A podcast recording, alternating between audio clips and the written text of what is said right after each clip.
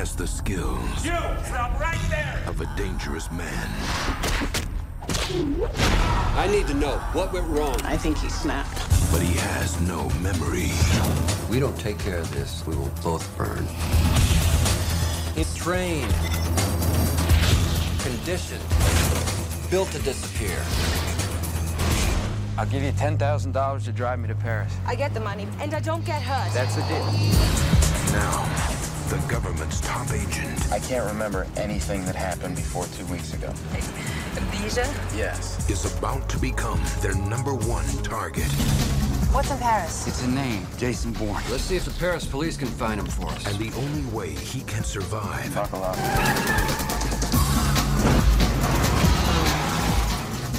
is to find out who he is I guess you're not home. Monsieur Bourne! I don't recognize any of this. I don't recognize any of this. Before they find out Get the address. I think I got it. Enhance. where he is. Get everybody up. I want them all activated. Do it now!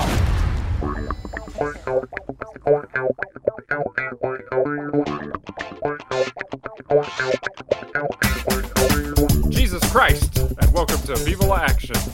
My, uh, and, uh, oh fuck. I threw myself off. That was a good joke, though. Well done. Oh, thank you. Uh, welcome to Viva La Action, the movie podcast where we're talking about all things action movies, the good, the bad, and the underrated. My name is Santi, and with me, as always, is my co-host, Grayson. Hello. Hello. How are you? I'm chilling. Vibing. Right on. Yeah. How you doing? We were doing? talking. Uh, good. I'm good. We were talking about the boobs that are sitting right above your head just Oh, yeah. earlier. there they are. Um, if, if you're also not listening, I- Predator yes, there's Predator right there, and with um, Gambit.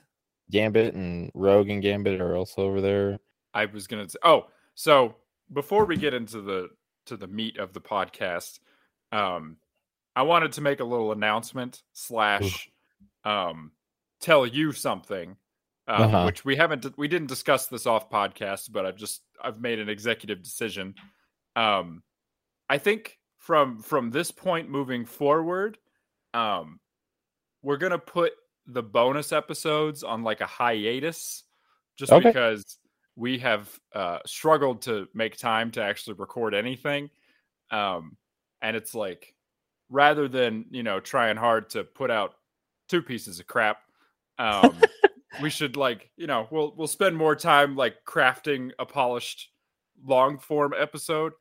Um, but they may come back at some point. Circumstances will probably change. That's why I'm saying like hiatus for the bonus Yeah. episodes and not just like we're gonna get rid of them. Um, The famous words of Ron Swanson: "Don't don't half-ass two things, whole-ass one thing." That's right.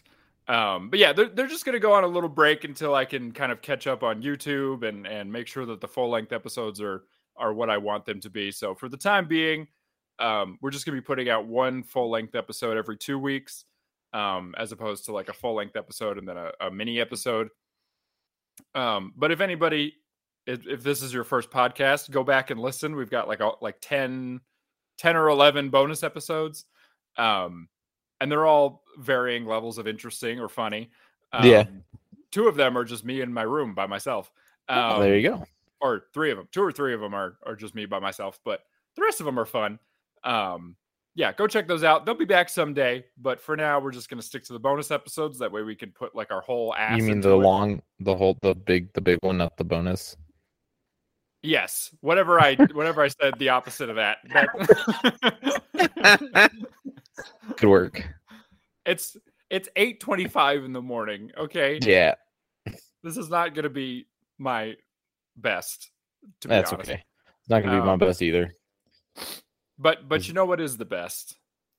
Matt Uh, Damon. Matt Damon and his 2002 film The Bourne Identity, Mhm. um, directed by one Doug Liman or Lehman. I think it's Liman, L I M A N. Um, L I L I L I M. L I M A N. Yeah. Lemon. I think it's I think it's lemon. Lemon. Le- Lemon. Wait, Le- Lehman. Doug Lehman. I bet you. I bet you it's Lehman. Doug Lemon. Doug Lemon. Doug Lemon Lime. Doug Sprite. Um, Doug Dr. Pepper. Uh, so it was directed by by that guy, um, and it was uh, it was co-written by uh, Tony Gilroy, who, um, if that name sounds familiar to anybody, uh, Tony Gilroy was one of the writers and sort of uncredited co-director of Rogue One. Um, oh. and he's also the showrunner on Andor, um, the, Oh. the Star Wars series. So uh, that's uh, he's also re- he wrote these two, he wrote this Bourne film, and then he wrote the other two uh, Matt or two of the three Matt Damon ones, um, the other two in this trilogy. Um, yeah, so it was written by him. It was also co-written by Blake Herron, although uh, most of what he wrote did not end up in the final script, and we'll talk about that. Um, the film stars one Matthew Damon as Jason Bourne, um, with support from uh, Franka Potente, I think is or Po- Po- Po- Pocente. Poten- I don't know how you say her last name. How do you spell Uh, P O T E N T E. it? Maybe it's just Potente or something. I think it's just Potente. Uh, Chris Cooper, Clive Owen, Brian Cox, Walton Goggins, and Adewale Akin- Akinnuoye Agbaje. Those are Nailed it. The supporting cast. I like how I can say his name, but I can't say Yeah. Potente. yeah, right. That's or okay. Um, the the film has an 84% approval rating on Rotten Tomatoes with a Hmm. 93% audience score. That makes sense. Um, the film does not pass the Bechdel test.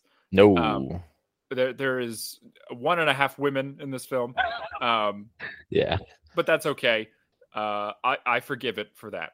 Yeah. Um, by Job, I forgot to put in the IMDb synopsis, but that's okay. Nah, Um, we'll just we'll just freewheel it here. we're winging um, it. We're winging it. So there's a uh, Matt Damon Yep. plays Jason Bourne, um, American hot heartthrob. American heartthrob, America's favorite son, Yeah. um, the man on Mars, um, one half of Good Will Hunting. Um, Never actually seen that movie. I haven't either. Uh. It's one of those movies that like I always hear is good, and I'm like I'm sure is great, but I just I don't have the time, you know. Understandable. Um, uh, excuse me. You're excused. Yeah, so so Matt Damon plays Jason Bourne. Um, we first meet him as he's uh, floating in the sea, Yeah. like the Great Pacific Garbage Patch. Um, he has amnesia. He doesn't know who he is, um, and he's stuck doesn't in Europe. who he doesn't know who he is for like the entire fucking movie. Pretty much the whole movie. Yeah. Um, he doesn't know who he is, and he's he's on a journey through Europe to try to find out what happened to him and what his real name is, and and what the hell's he doing here. Um, Well- meanwhile, he's being pursued by uh, some shady U.S. government officials. Uh, Is it the who wanna Bring him in. I think it's supposed to be the CIA. Yeah. Um, and he he meets villains and and makes friends along the way. Yeah. Um, and some more than friends. Uh, but before we get into the nitty gritty of the plot and the the film's history and all that fun stuff, what did you think of it? Uh, so I had never seen any Jason Bourne films. This was my very this was my introductory Jason Bourne film. Uh, and I didn't really know what to expect. I've heard like good things about it, and like my Mhm. parents had the original like trilogy. Um, I really liked it. It was fun. Um, there were some things I was like, I feel like we could not do that, but we'll we'll get to that. I- Having him be confused for the whole movie, Mhm. I feel like they could have done that a little better, Yeah. but eh. Um Matt Damon is just like a hell of an actor, and I love everything that he's in. So Yeah, he's great. He's um I think for me like cuz I'd seen this movie a long time ago, probably like I don't know. How old am I? 20 nearly 26. So probably like a decade ago I saw this Wow. movie. Um and I just watched it the once and at the time I think I didn't like love like very like love it and I think it was just because for me like I've always seen the Bourne films as being the like arbiter of the kind of action that I don't like which is Hmm. that like like quick cuts like fast and brutal kind of confusing action that became kind of the trend for like 10 years and just like ruined action movies for like a, a long time. Um so i always thought of this movie as being like the cause of that and so i always kind of had a chip on my shoulder about it i guess. Um which is a weird grudge to hold like why should i have a grudge against the film?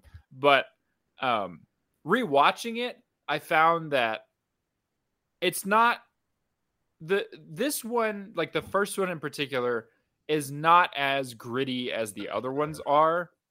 Oh really? in fact i feel like it has some holdover from like the matrix where a Mhm. lot of the like martial arts and stuff in it is actually pretty clear like there's fast cuts in it but i don't feel like they're intentional like doing that like quick cut like trying to confuse the viewer kind of action it's more like they shoot it in this kind of like documentary style and just as a function of that the action is a little bit confusing and blurry but yeah. There there were quite a few shots in this that I was surprised that they held on for quite a bit.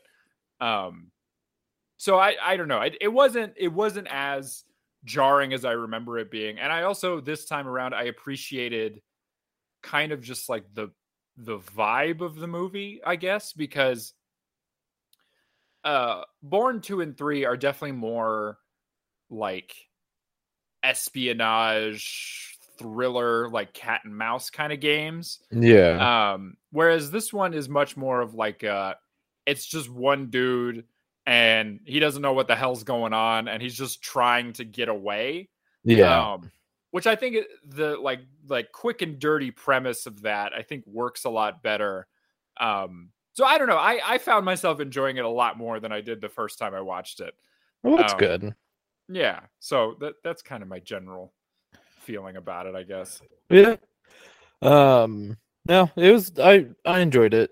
Um I I see what you you're talking about with the action. Um I thought the martial arts was very good. I like I like that occasionally when like fights started Mhm. like Jason Bourne would just start like like reacting and fighting and he looked a little confused about it. He was like, "How the fuck do I know this?" Um which I thought was fairly funny. Um, yeah i i and i think this one too the in my memory like bourne two and three so i think it's like the bourne ultimatum and the bourne supremacy um those two are much more like serious i guess like much more uh there's not a lot of like wit or humor in them they're just very like Yeah. gritty you know they're like dad movies you know there's like they're not funny you know Yeah, it's something that your dad puts on, sits down and about 5 minutes in he's passed out. yes and then when you try to turn it off he's like hey i was watching that yeah, and you're like, "But you were fully asleep." And he's like, "No, I wasn't." Like, "Well, I don't know what's going on then."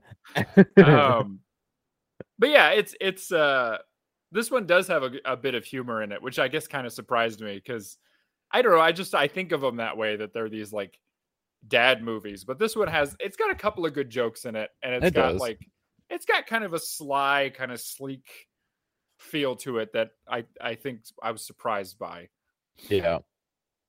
No, for Um, sure. But before we get any further, um, if you haven't seen the movie, uh, this is the part where we're gonna spoil the whole damn thing. Yeah. Um, so for anybody who hasn't seen it, would you recommend this be something that they go check out? Yeah.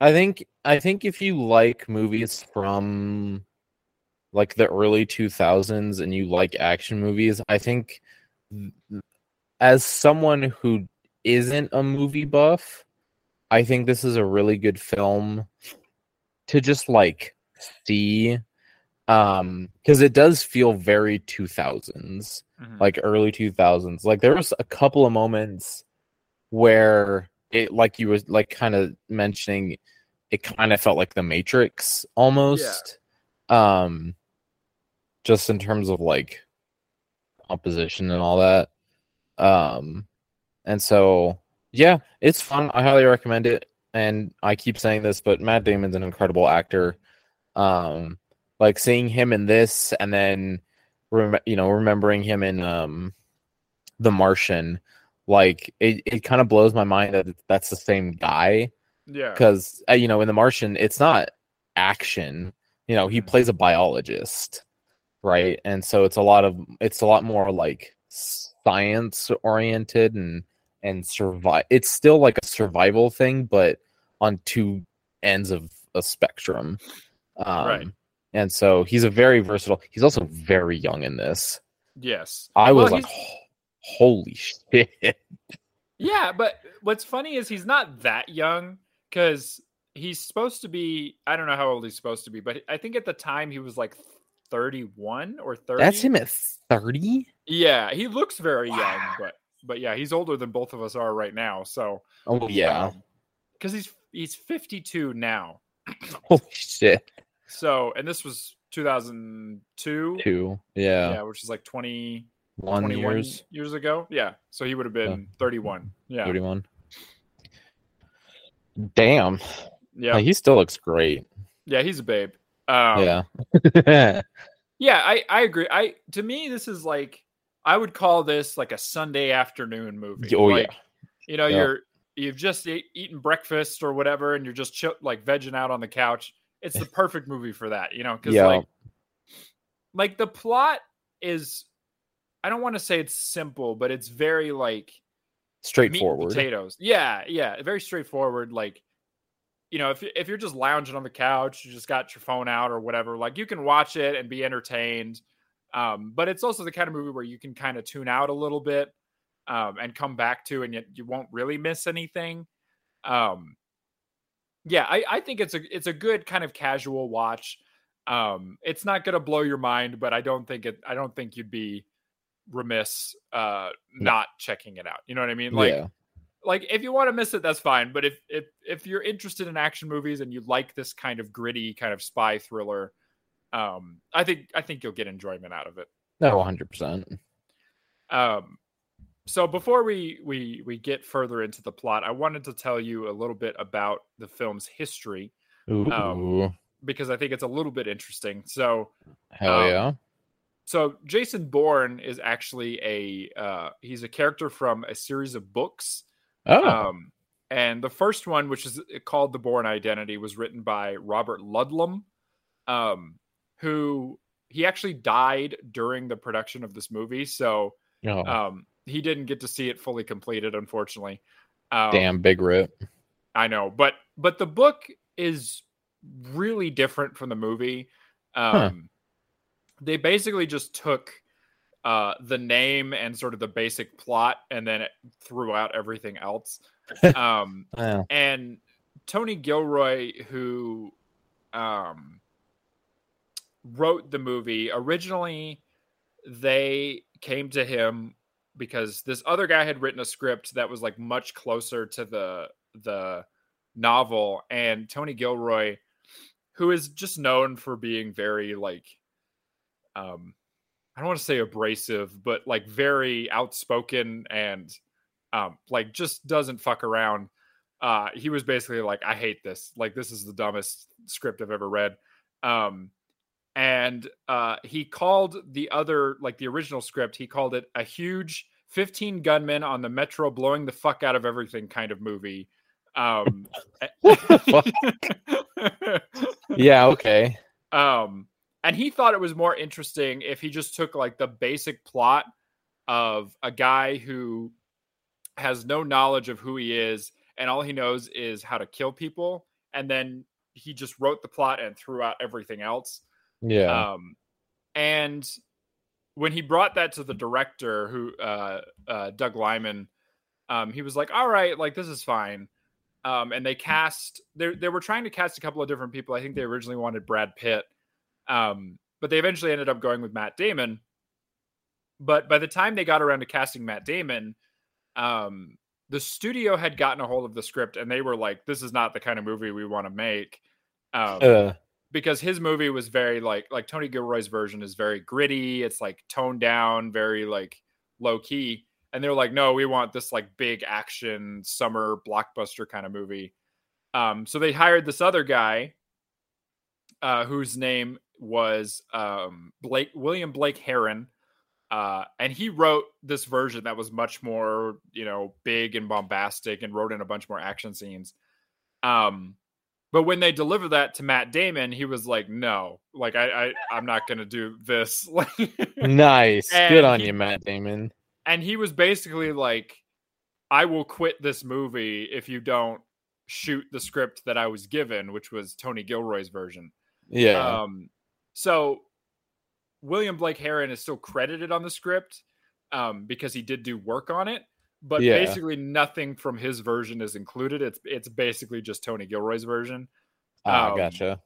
which I just think is hilarious. Like just this That idea is that very funny. that Matt Damon's just like no. no, actually, we're gonna do this other one, and if we don't, um, I'm gone. Yeah. Um, but I was reading this article, I think it's on Den of Geek. And it's uh it was basically just like this oral history of uh the production of this movie. And it sounds like it was kind of just a shit show. Um Really? yeah, because Doug Liman is famously kind of like very um not meticulous. Like he's very like he finds the movie while he's shooting it. So it's a Hmm. lot of him like setting up a shot and then being like, "Oh, actually the sun looks better over there. So let's rearrange everything and we'll shoot from this angle." Um, you know, as opposed to a lot of directors where they like meticulously script it all out and storyboard it and whatever. Um, but the problem with that is that um, producers and studios don't love that because then it's harder for them to, you know, kind of track the budget and all this stuff.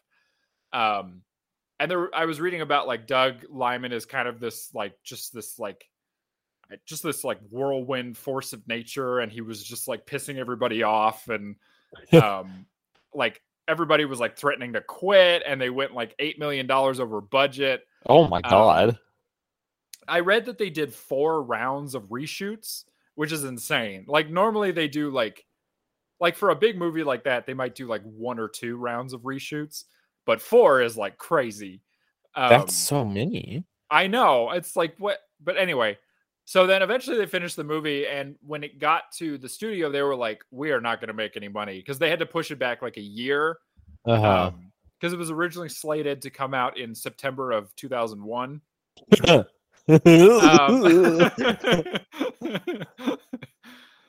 and weirdly enough, the September 11th attacks were not why they pushed it back. It was like it was it was like some other movie was coming out that they were like, "Oh, we can't like come up against that." So they pushed it back a year. Um and so they were like super convinced this movie was like not going to do well.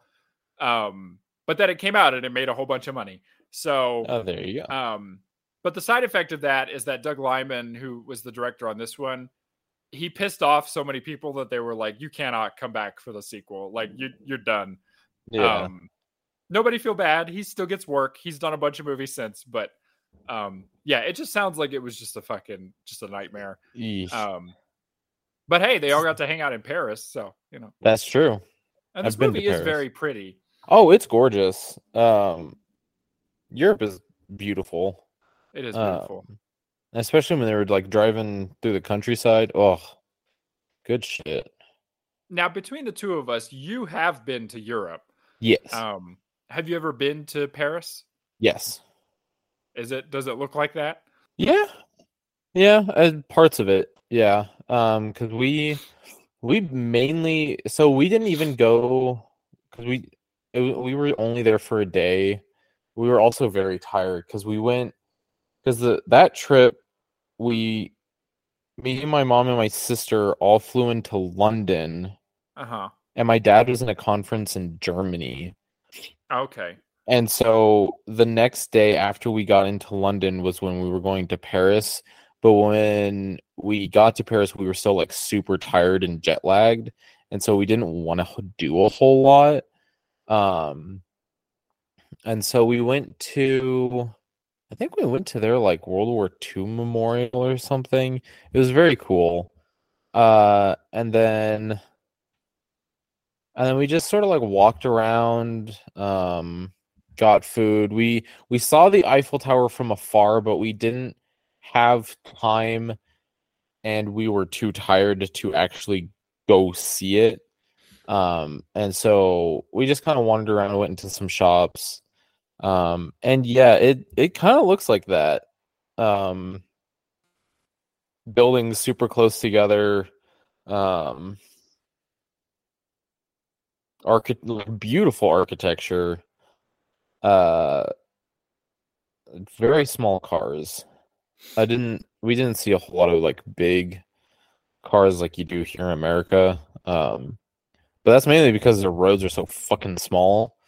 Because Europe was built back when you had a horse and a carriage, and that shit was small as fuck. So they're like, "Yeah, we don't need big roads," and then they just never upgraded. um, but yeah, I, I the entire time I was watching, I was like, "Oh yeah, they shot this in Europe. This wasn't like a Europe looking set in America. This was Yeah. just straight up Europe." So, if you've never been, highly recommend going. It's very nice. Okay. Yeah, I one thing I do love about this movie and that I love about the the sequels is I kind of just love like even though it's been overdone now like the Taken movies have kind of driven it into the ground and then like um all those like cheap kind of Liam Neeson thrillers um I I do love that aesthetic of like Paris and Amsterdam and like all these like European cities and like just a guy walking down the street. Like I, I and there's like buses passing by and everything. Like um I've always just dug that look. And I think what makes this movie what I'm astounded by it, like especially when you watch like modern films, is I just love like not to be this guy, like I hate people who talk like this, but I love the look of film. Like I just love Yeah. like like you you really you don't get it with like digital photography where it's like just that like kind of grainy like just really rich look to it like it just feels like i don't know how to like Yeah, Like, no, I I get you. like the imperfection of it almost makes it like better like the like there's moments in this movie where you see like the film grain like you see the like lines and and textures um but i just love that look and and that combined with sort of the because doug liman he was like a an independent filmmaker um he he did this movie called swingers which is like this like comedy independent kind of thing um but he ha- he brings that kind of like indie aesthetic to it where he there's a lot of like shadow and natural lighting and like it's the kind of look that people try to emulate now but don't quite like now it just kind of looks dark and like not that interesting but but he brings this like just this great like i don't know just this like like grainy beautiful like there's one shot where like like Matt Damon is just like standing on a street in in uh I think he's supposed to be in Germany or no he's in Switzerland um and he's just standing on a street and it's like snowy and Oh, he's just standing yeah. there and he's like kind of in shadow and it's just like gorgeous shot Yeah, um and it's in a fucking like early 2000s action movie but yeah. I think like yeah I just love the look of this movie like I just I could just live in it like it's just Well, it's it's very human because like with all these newer movies coming out where it is shot on digital cameras and they do like a lot of CGI and green screen and whatever, like it just it it feels it's like it's like processed food, right? It's like Mhm. It's like when a, a packaging says there's like no natural flavoring, right? There's like no natural whatever. that's kind of what it feels like and like with like this movie and like the matrix and and all that kind of stuff from that time it just feels human Yeah. um and it and it feels real and i think it's easier to like relate to certain situations in terms of like where they are and like the weather and just like the everyday life that they're having to deal with Yeah, it you're right. It doesn't have that like artificial kind of feel to it. It's very very grainy and gritty. Um and what what one thing we haven't mentioned, so this is part 2 of our our spy trilogy. Um yes so we started with Doctor No, which is the first James Bond film. We are we now find ourselves here with uh, the Bourne Identity, and kind of the reason I wanted to talk about the Bourne Identity is because it's kind of on the opposite end of the spectrum of something like a James Bond, where um, James Bond is very like larger than life, right? Like he's like he's fighting this, you know, stereotypical Asian villain in a in a fortress on an island and whatever. Um, whereas with Jason Bourne, it's like it's just this very like um analog, like very down to earth kind of like there's there's some larger than life aspects to it, but there's this like great kind of I don't know, just like gritty feel to it that I think is Yeah. really nice. Um, he's jason bourne is just like some guy right, yeah, um and he and he doesn't have all these like fancy gadgets right Mhm. like like that scene where he's um he's like crawling out the window down the fire escape Mhm. right if that was like you know jason bond or uh james bond yeah jason bond Jason Uh, Bond. it's his brother yeah. he's an accountant um no if if that was james bond he would have like some fancy gadget to just let him rappel down the building or something Right. um but jason bourne had to just climb yeah. down and it was like at any moment he could slip and fall right That scene is so tense. Like oh it is oh it's like the the- worst like I I I don't really have a fear of heights like generally Yeah. like I can be at the top of a tall thing and just be like, "Oh, okay." Um my sense of like self-preservation does kick in at a certain point, but watching that scene where like you said it's it's like he's just some guy. Like he's not Spider-Man, you know? So yeah there's that shot where you see him on the fire escape and then it kind of pulls out oh yep you see that he's just like standing on this one scaffold that's like above like a three story building and you know like all it takes is one slip and he's gonna crack his head open and die Yep. like yep and there's that moment where he's like going to climb on the roof and the fire escape like comes out a little bit yep and i just like physically i was like oh Yeah, oh yeah. No, I I did the same thing. I was like, oh, this is it. This is where he goes. And then he had to like gingerly get back on. And I thought for sure that that fire escape was just gonna go. hmm Um, but he he was like, all right, going up, not the best option. Let's Yeah. let's go down. And I think part of the reason he ended up having to go down too was that he dropped all of his money. yes yeah and he's like, "Well, fuck, I need that." Um, and so yeah, it was, and like the the all the like little cracks in the building, Mhm. um, they were so small, and I was like, yeah I was freaking out. That's that's one of those scenes where I look at that and I try to imagine myself in that scenario. Oh, same. Um, and what I would do is die. So yeah, no, I yeah, if that were me, I just wouldn't. no, yeah, Um, I would I would be on that fire escape and I would look down, uh, and then I would go back to the stairwell and just be like, "All right, just shoot." You got me. I Yeah, yeah, um, yeah, I, I'm not surviving that. That's all I can say. Um, speaking so speaking of his of, of that scene um this is something i wanted to bring up just because i think it's uh uh interesting Um, so if you'll notice in that scene, um, they very lovingly uh, focus on his watch a couple of times. Um, maybe you didn't notice, but I noticed.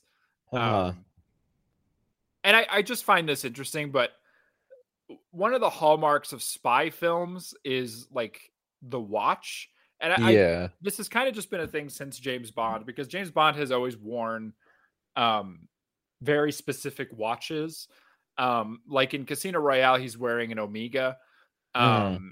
and a lot of times he's wearing like uh just these very specific like navy diving watches um that are very expensive and sometimes they're even custom made for the movie and are like you know thousands of dollars.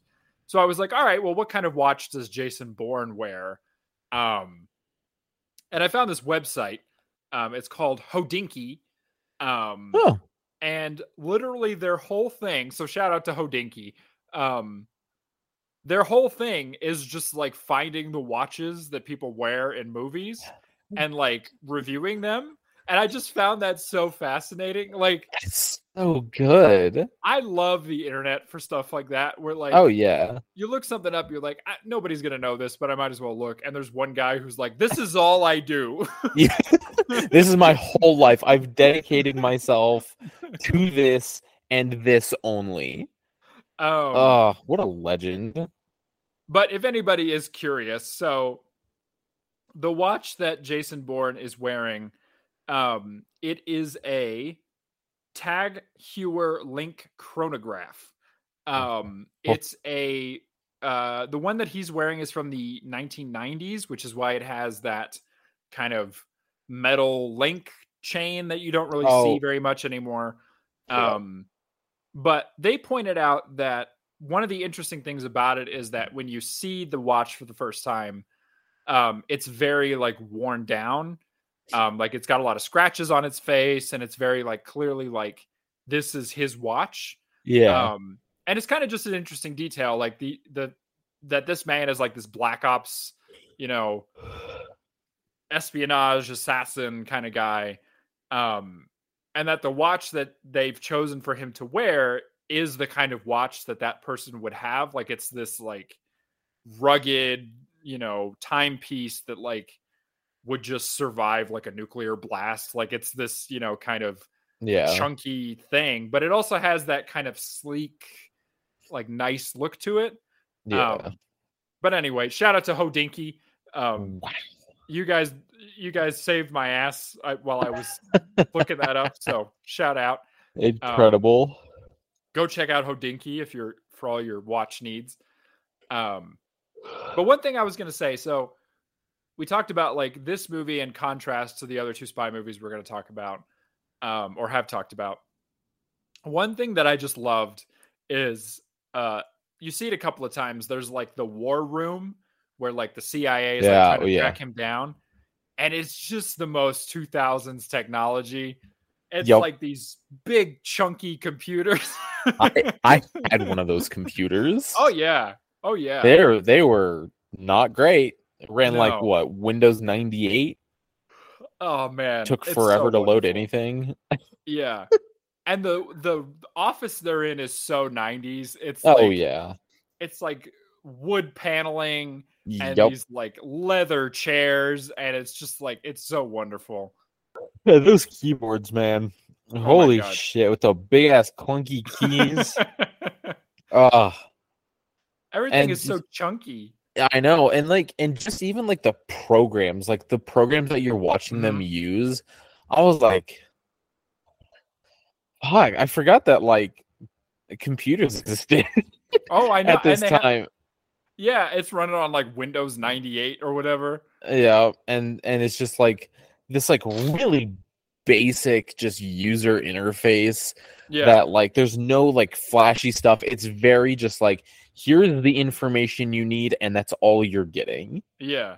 Like I loved um there's this moment where it's later in the movie where um the the CIA agent that's like out to get Jason Bourne um and we don't really learn his name I don't think. is that the Um, sniper guy No, the the like the head guy, the oh that oh yes yes the real evil looking guy, you yes yeah. Um he I there's a moment where he's like talking to somebody on the phone and he's like, We'll have a satellite download link in 30 minutes. I was like, damn. I know, and it probably was like only like less than a gigabyte Yeah. of information.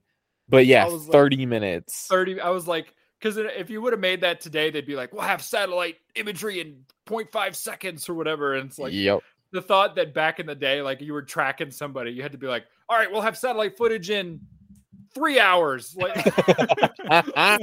yeah, we'll get back to you. Stay by the phone. Don't go anywhere. I know. And just whenever they would send like a message and it would be on that giant, like, you know, flip cell Oh. phone. Oh, it's beautiful. Yeah. Well, and like even when like when when they did call, I nobody was had like or not not a lot of people had a cell phone. It was mainly like landlines hmm and shit. Mhm. And I was like, hell yeah. I I miss kind of having a landline. I'm not gonna lie. I mi- I miss having a landline too because you had an excuse to not answer the phone. Like- Exactly. You could just be like, "Oh, sorry, I wasn't home." You know, you you called the landline. I what can I do? Yeah. Um, Do you think that the lack of payphones um, has made life harder for like real spies? oh, 100%. Because you're always seeing them use a payphone. Like they're always yeah. like, "I got to call from the payphone because you can't track me or whatever." Uh, yeah. Um, No, I I think for real life spies, yeah, I think that is a real concern. mhm. Uh, trying to find a fucking payphone. Uh, find a payphone that isn't like in a building with people. Yes. Like, like there's no like phone booths anymore, Mhm. right? Where you can go and you have a little bit of privacy, right? Um, any payphone like the last time I saw, aside from our camping trip with that one payphone at the little Mhm. thing.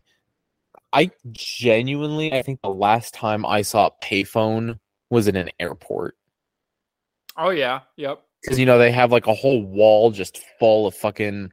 Yeah. But even like I think those are starting to go away because they're like nobody fucking uses these anymore because everybody just has a smartphone. Yeah, and and now I feel like, and it, it used to be this way too, but I feel like now, it like if you're a traveler in like a foreign country, it's pretty much easier for you to just get like a domestic SIM card that you use temporarily, as opposed to like going to a payphone and like having coins in your pocket. Yeah, or even just talking to your provider and being like, "Hey, I'm going overseas. Can we set me up to make international calls?" Right. Or buying like a pay as you go phone, which are Right. like still everywhere. Right. Um, yeah, rip to pay phones. I know. Um, You're the goat. and especially because I think I, I keep talking about aesthetics, but I love that shot. Like it's it's in a lot of spy movies and like thrillers and stuff of somebody in a payphone, and it's Yep. like there's like the cameras like panning around them as they're like talking, Yeah, and then they like hang up the phone. Like I love that That's so good. Um, yeah, and they're like as- looking around. yeah, yeah. it's not as satisfying to do this. yeah, no, it's well, even like even if they're on like a flip phone, they can like shut it, you know, real hard, Mhm. right? They can shut it and throw it, and don't make phones like they used to. They really don't. Like even those like flip phones we have now that are like the smartphones. Yeah, Like you can't close those dramatically because like you'll crack the screen. So yeah, and you Just- yeah you got to be like real careful with it. It's like no, I was- one of the fucking BCs at my work. Uh, he has one of those phones, Mhm. and I've seen it, and I'm like, that doesn't bother you? Like the line yeah. in the middle, that doesn't bother you? And he's like, yeah, you get used to it. And I was just thinking to myself, I was like, I could never get used to that. It'd be so annoying. yeah. I don't I yeah, I don't know. I I thought about buying one of those, but they're so expensive. Oh yeah, like- that's the other thing. It's like they're just like a ridiculous amount of money. Like it's still a thousand dollars for a phone that is essentially just a novelty, and it's like I'm just gonna buy the same crap phone that I always buy for 500 bucks or whatever. Like, fine. Yeah. Um, so uh, we are an action movie podcast. Um, yes. So we have to talk about the action. Yes. Um, to me, I think there are two, like two and a half, like standout action scenes. Right. Yes. I think the scene where he's trying to escape the bank is very, very good. Oh yes. Um, yep. I think that is like it's fun and it's like it escalates really f- interestingly. Um, and then I also really love the the car chase in the tiny car. I think Oh, that's yeah. fun. Um, like especially when he's like zipping down little streets and stuff. Yeah. Um, one of the things I love about that is they made this really interesting choice where in a lot of spy movies, like especially like James Bond, um, he just instinctively knows where he's going, right? Like he's like, oh, I'll turn down this street and this I'll, I'll avoid the whatever. But in this one, they they like literally make you see Bourne take out a map and Yeah. like put it on the steering wheel and like trace where he's gonna go. Um, and the director was saying that that was like a very like deliberate choice because he Yeah. wanted Bourne to be this guy who instead of being this like sleek, you know, fun whatever, he's like he he he's like he makes decisions and he's acting on instinct Yeah. but also he's very like calm and he's very you know regulated and he's like he's like a black ops guy. Like he's Yeah. like all right there's a cop coming at me. There's a cop coming at me from the back. Let me just take out my map and see where i'm going. Okay that's where i'm going. Let's go! Like yeah. he's not like oh i'm gonna like ram into 50 people and like whatever. Um he's very Well- like calculated and and and focused Uh, yeah, well, and like, you know, in a lot of car chases now, right? Like, you know, in Fast and Furious, they have these beefed up, like armored, you know, supercars where they Yeah. can just ram into whatever the fuck they want.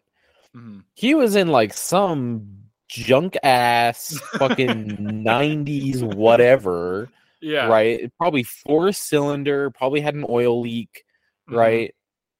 Check engine light had been on for months, and Mhm. you know that that woman was just like, not my problem right now. Once the motor shuts off, then I'll worry about it. Right? It was that kind of car. Uh, and so he couldn't really afford to hit anything because if he did, the car would just like explode. yeah um, and so yeah, I, I that was a really nice little touch of just like he kind of understood. You could see the thought process, and you could see how smart he was. yeah because he had to be calm and collected to make the most calculated decisions. yeah Um, in such a small beater car. Yeah, and I do love the the like I don't know, I just love the idea of like getting away from the cops in like a like a mini Cooper. Like it's just funny to me like like especially that It's- moment it's very where funny. they're going down that tiny little street and he's like we're about to go over a bump and she's like "Bleh," and he just goes down the stairs. yeah, I thought that I because I was expecting just like a speed, like a like a Right. gnarly speed bump. You know those like speed bumps where like even if you're going slow enough, you go over it, and it's almost as like you just like went over a curb, Yep. and then you like hear a sound, you're like, ugh. yeah, you're like, oh, That- I hope that's okay. yeah, I thought that's what it was gonna be. Turns out it was worse. Oh, And yeah. they went down the stairs. Yeah, eh, which is great. It's a very funny moment. Like it's a great Yeah. reveal where he's like, you see the car from the back kind of go Yeah. like this, and you cut to the front, and it's just this giant Just- set of stairs that he's going down. Um, yeah. The other really funny like moment to me, and I think it's not supposed to be funny, but um, he rides a corpse like a surfboard at the end, yeah. Yeah. Yeah. and I think even the the director was like, "Yeah, it's stupid, but like we Eh, had to put something in there." So Yeah. also 1000% that would not work. Like oh no. you'd still hit the ground hard as fuck. Yeah, like I mean, he was a bigger guy, Yeah. but yeah, I you would still, especially the way he was kind of positioned, like you're like his, you know, everything was kind of in line, and so like your legs are gonna hit, and they're not gonna really be cushioned by anything. So yeah, your your legs are probably gonna get fucked up. Um, and then if you're not careful, you know, your head might hit the guy's head Yeah. uh give yourself a concussion or whatever.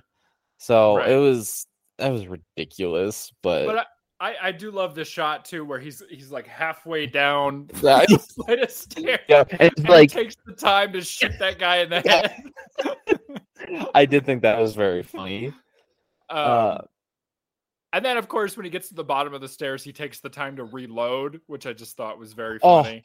I that's the one thing about this movie that I noticed, and I was like, oh, thank God, is that everybody was reloading. Like, Yes. Nobody just had like infinite ammo in their fucking whatever. Yeah. Um, that's always kind of peeved me about action movies where they just like like some of the funnier ones is like when they have like a revolver that's clearly only has like six shots, but then they shoot more than six shots, and you're like, how? Yeah. Um, or like when they have like the little just like a like a sig or something, uh, and you know it's only supposed to have like I don't know twelve rounds, like nine to twelve rounds, and they're popping off like twenty. You're like, where are you getting these extra bullets? Like I I Yeah. see you don't have an extended mag, so like Um, like the um there is a great use of of that like where he's got because to me the other standout action sequence is at the farmhouse where oh yes, um he's he's figured out that there's this sniper who's after him um played by clive owen um for anybody who who cares um that character by the way does not have a name um Hmm. in the credits he's just listed as the professor um which i thought was quite interesting but yeah, uh there's a there's a great standout action sequence where he figures out that this sniper is after him um and he finds a shotgun in the house ah yeah, Uh, but it's it's a double barrel and it just has the two you know yeah, uh uh it can shoot two rounds at a time basically so he grabs all the shells and there's a couple of times where you see him shoot once shoot twice reload like yeah. um and I, I appreciate that they weren't just like yeah it's just it's got infinite bullets i don't know um, Yeah. Yeah. Um I know. I I also really enjoy that. Double barrel shotguns are very interesting because their Mhm. triggers are designed so that you can either fire both rounds at once yeah or you can fire one and then the other. yeah It's fascinating. i do like the moment where he's kind of baiting that guy out Yeah. and then you you're kind of confused about where they are because like the way they've shot it it's kind of this cat and mouse thing and then you finally get the reveal of the guy in the grass and you see the Bourne is behind him and then he wings him with the the shotgun um and there's that moment where the guy's like going to get the other gun and then he just takes full buckshot to the Yeah. yeah. Well, and the the that's the other thing is that like when you get hit by something like that, you do kind of go flying yeah because you're essentially hit with a wall of bullets. yeah Um, and especially at like that range, oh. Um, if this had been rated any higher, like R or something, that dude would have been torn to shreds. oh yeah he he would have been just chunks he wouldn't have been Yeah. a person anymore but yeah. um i do appreciate that like when people get hit in this movie it's not like a, oh i'm just gonna shake it off like bullet wound it's like holy shit like you shot my arm like i can't Yeah. move this arm anymore yeah. um the the the scene that people give a lot of credit to that I don't think is a very good action scene, but I appreciate it is there's the scene where they're in like his apartment in Paris and that guy bursts through the window. that scared um, the fuck out of me. Oh, I know. Yeah, you don't see it really coming. No. Um, but there's a scene where he stabs him with the pen. Yeah. Um, and that's kind of become iconic as like this uh this big moment. But I I just don't think that fight is very good. Like I think it it kind of yeah. it's confusing and it's shot in a way I don't really like. But yeah. It seems um, sloppy. it seems sloppy and like I know it's kind of supposed to be like it's supposed to be this gritty, you know, brawl kind of thing, but um but uh but yeah, I just I just don't love that scene. And I also found the sound effects kind of wacky. um, yeah. They stood out to me as being kind of out of place cuz like it you're expecting this kind of movie they'd be very muted like like punches, but it's like whoosh, whoosh, whoosh. Yeah. I, I was expecting like the fucking like comic book like wham yeah Yeah. to pop out. um but i'll give credit to i mean it's iconic you know the idea of stabbing the guy with the pen so i don't hate it but it's just like it's kind of goofy It's a little goofy, yeah. oh one thing i wanted to give give a shout out to so uh there's two guys in this movie who are credited with um kind of creating jason bourne's um fighting style um and they are damon caro and jonathan eusebio um Oh. And they're they're pretty prominent fight coordinators. They've done a whole bunch of stuff. Um, Jonathan Eusebio did some of the fight coordination on John Wick one and two. Um, I don't think he did three or four, but uh, he he's done all kinds of stuff, and they're kind of credited with creating Bourne's fighting style.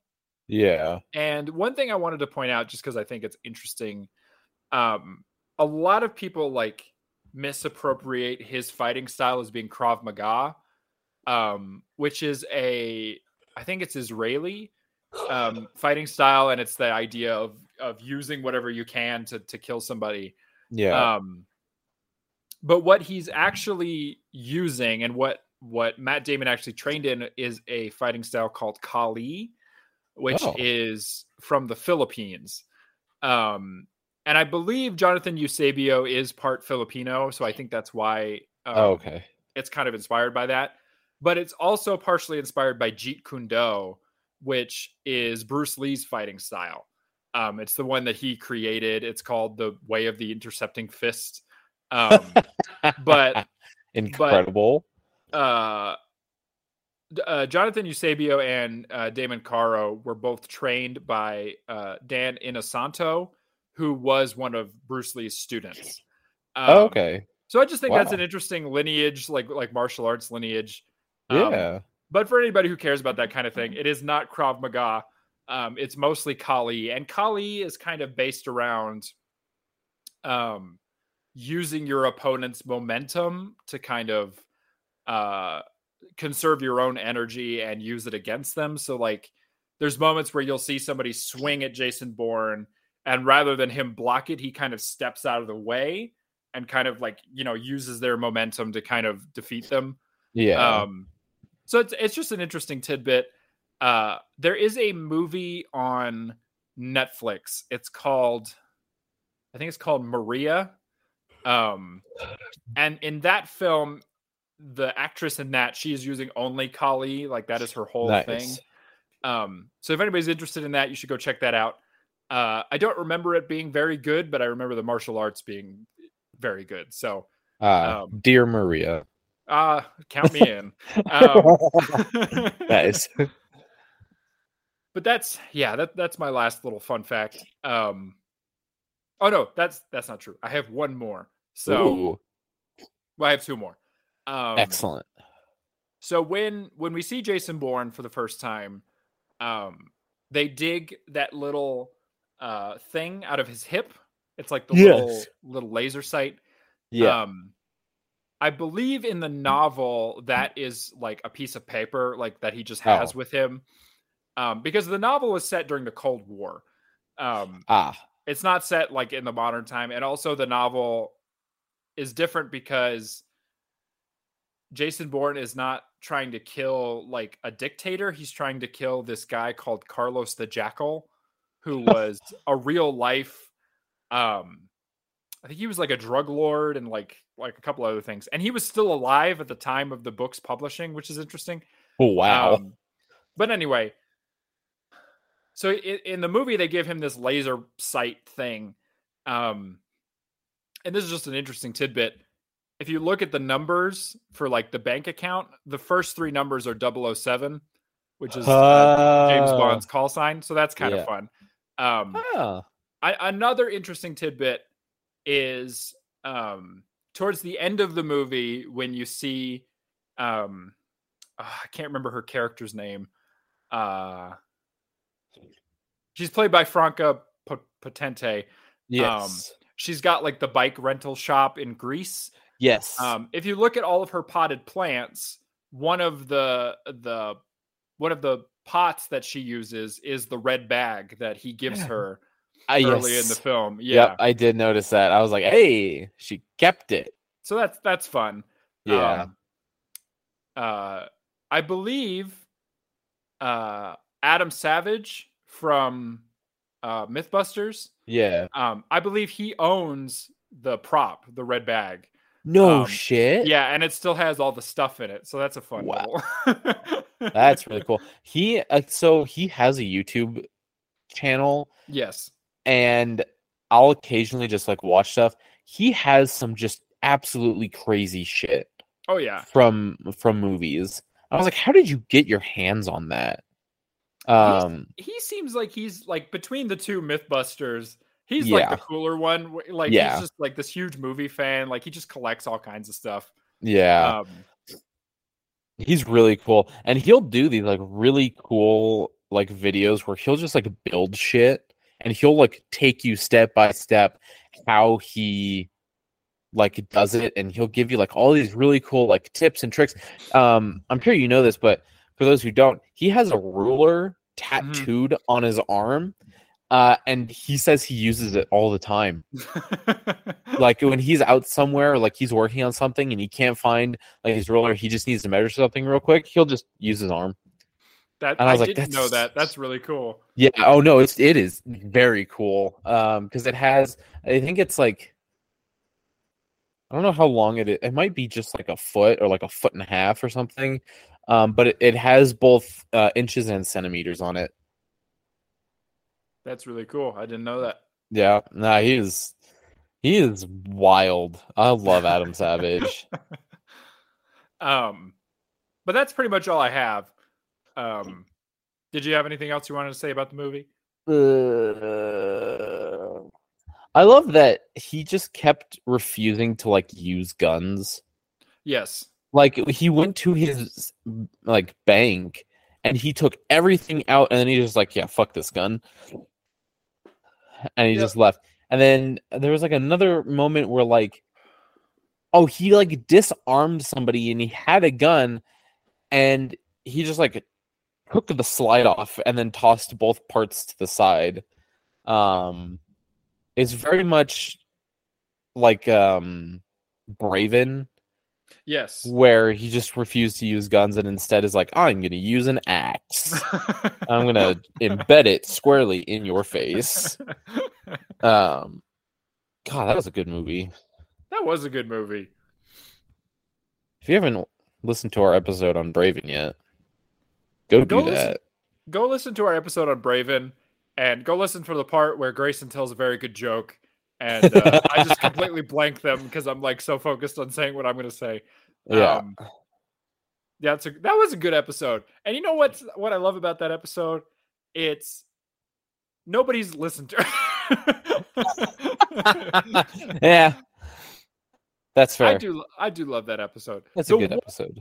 What's also funny about that episode is that's the one time we got correspondence from somebody, and it was Oh, just that really? yeah, we got it on like Twitter or whatever it was, and somebody was just like, I don't know, I didn't really like Braven, and I was like, okay, like that was, the, that was the whole of the the interaction. All right. Sure. I hope that guy's still listening. I know.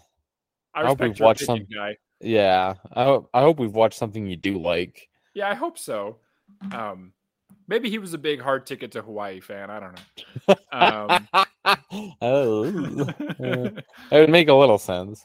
I uh but that, yeah, like I said, that's pretty much all I got. Yeah, Um, I think I think that's all I got too. It, uh, for being my very first watch of a Jason Bourne movie, I I really enjoyed it. I, I think it met my expectations.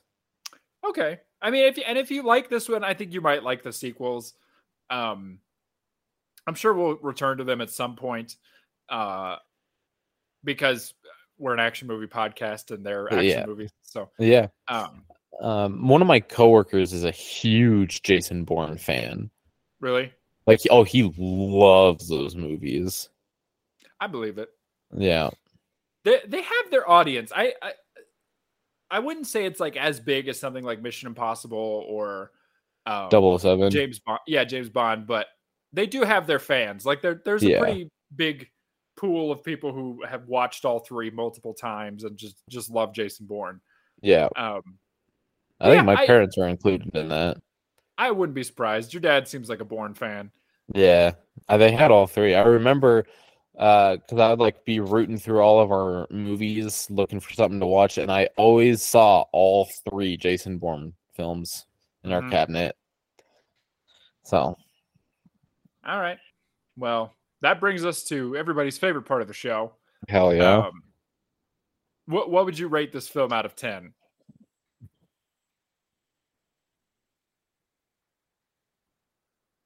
eight. Wow. Okay. Yep, This is a solid eight. Right on. Um, the uh, main reason is I I was a little con well, I wasn't confused. It just him being confused about who he was for so long until like the very end. Like I get why they did it, but I feel like they could have sped that up a little faster. Um because it was getting a little old just every time anything would happen he was like i don't know who i am um, and it, it didn't seem like he was making any progress on figuring that out yeah. um That's fair. and so but uh, that's really the only thing Okay. Um, I think for me, this is like a, I would say this is like a seven point five. 7.5 Um, I really like it, but it's not the kind of thing that like I'm gonna sit down and watch Jason Bourne again tomorrow. You know what I mean? Like, right um, I liked it. I I would see it again if it was on TV or if like I had nothing else to do. Um, but I I can't say it's something that I seek out just because it's not really in my my wheelhouse. I guess. yeah Um, I love it for its aesthetic. I love it for for its uh just kind of the the history of it and and I kind of appreciate the genre it spawned, but it always is going to lose points in in my head just because I really don't like the way they shoot the action for the most part. yeah Um, I just can't I I can't ever get behind like I know it has its time and place, but for me that way of shooting action with like the super quick cuts and the the shaky cam just doesn't work for me. I just don't like it. Um I'm not like a like a elitist or anything where I'm like that automatically makes it a bad movie. Like I I honestly you know, obviously I think that this is a good movie. I just think it's not my it's not my flavor. Yeah. Um so that that's that's how I feel. yeah But yeah, that's that's pretty much it. hell yeah Um, and I just wanted to say if this was your first time listening to this podcast, because uh, we actually talked about uh, an action movie that you would assume we would talk about, um, I would say go back and listen to our back catalog because we talk about a lot of interesting um, Mhm. movies you probably haven't heard of. So, um, yeah, but that's pretty much all I got. So, if you like this episode, uh, what should you do? uh five stars Uh, thumbs Five up stars. Thumbs up. um leave comments reviews Yes. um share with friends families your dog your cat your fish uh buy a billboard and project it I would, yes, I would appreciate that. Um, uh, yeah, if you like this episode, leave us a nice review. Um, five stars really helps out the show. You can do it right in the Spotify app or the Apple Podcasts app. Um, but if you don't want to do that, you can always tell a friend, uh, recommend it to a coworker, share it on Facebook. Um, that's the best way to get the word out about this silly little show. Yep. Um, and I just, you know, there, there's a lot of there's a lot of podcasts out there. I know, you know, I'm aware. it's overwhelming. It is overwhelming, but you know, we appreciate you listening to this. yeah. Um, especially when you could go listen to the Office rewatch podcast. I don't know. Um, I hate, I hate, like, I know this is like pot calling kettle black, right? But yeah. I cannot stand all those podcasts that are just like, it's uh, two people who were on Burn Notice, and we're gonna watch every episode of Burn Notice and talk about Burn Notice, and it's like nobody likes Why? the show this much. Yeah, like there's one or two good ones. Like there's the the Scrubs rewatch one, and then there's like the um uh what's it called? The I can't even think of it. But it's like just just I miss when podcasts were just like regular people and not celebrities. yeah. who- I'm just vibing.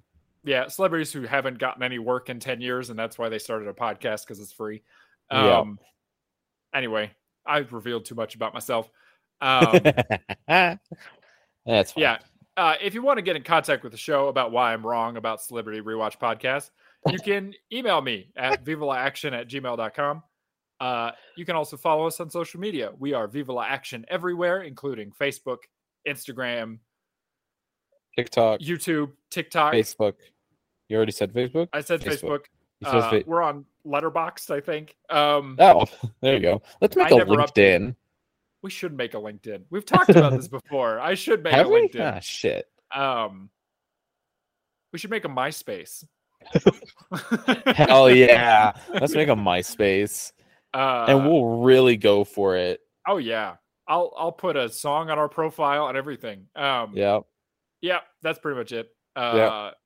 You'll find Grayson, um, on a planet full of vampire women, and you'll find me, um, just Standing in the streets of Paris. that's right. And when a bus goes by, I disappear. Yep. Uh, thank you so much for listening, and we'll see you next time. Bye. Bye. Oh, we're watching Mission Impossible next. Mission Impossible One, two thousand, Whatever. whatever year it came out.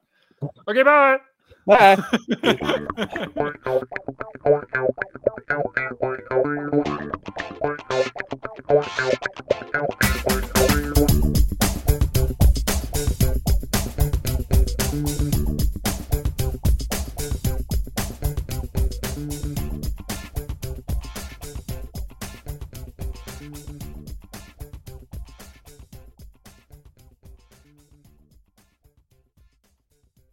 Okay. I like how in all of these YouTube videos, there's just going to be like straight up titties.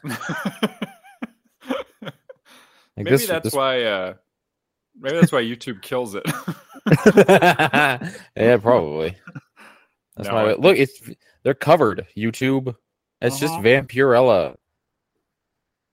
that's right. She's got her titties covered. It's fine. Yeah. She's got that one inch of fabric. I'm gonna be honest. I think. Oh no, she's wearing like a full shirt. That red stuff is just blood. Oh. Okay. It just looks like her skin with like a really thin red. Oh yeah. Okay. I see. Boy, that is a thin shirt. Yeah, I know. It's uh doesn't leave a whole lot to the imagination. No. That's okay. It She's is a vampire. Who cares? Or an alien? She's an alien vampire or something. I don't know. something. I don't know. If She's Lissa from- was here, she could tell us more. I think I think Vampirella is supposed to be from like a planet where everyone's a vampire or something. Yeah, I think Um, that sounds right. and she's like sent to take over the earth, but then she decides to just be a superhero or something. I don't remember. Doesn't matter. yeah, I mean, it matters to somebody, but yeah. Lissa has a lot of like first issues and stuff. I've never read an issue of Vampirella. I I only know Vampirella from going to comic cons and seeing people draw um, her with giant boobs. That's and no, and nothing else. Yeah. yeah, pretty much. Yeah. You know those Comic Con booths where it's just like a guy and all his photos are just a woman with just giant boobs. Just the hugest tits you've ever seen.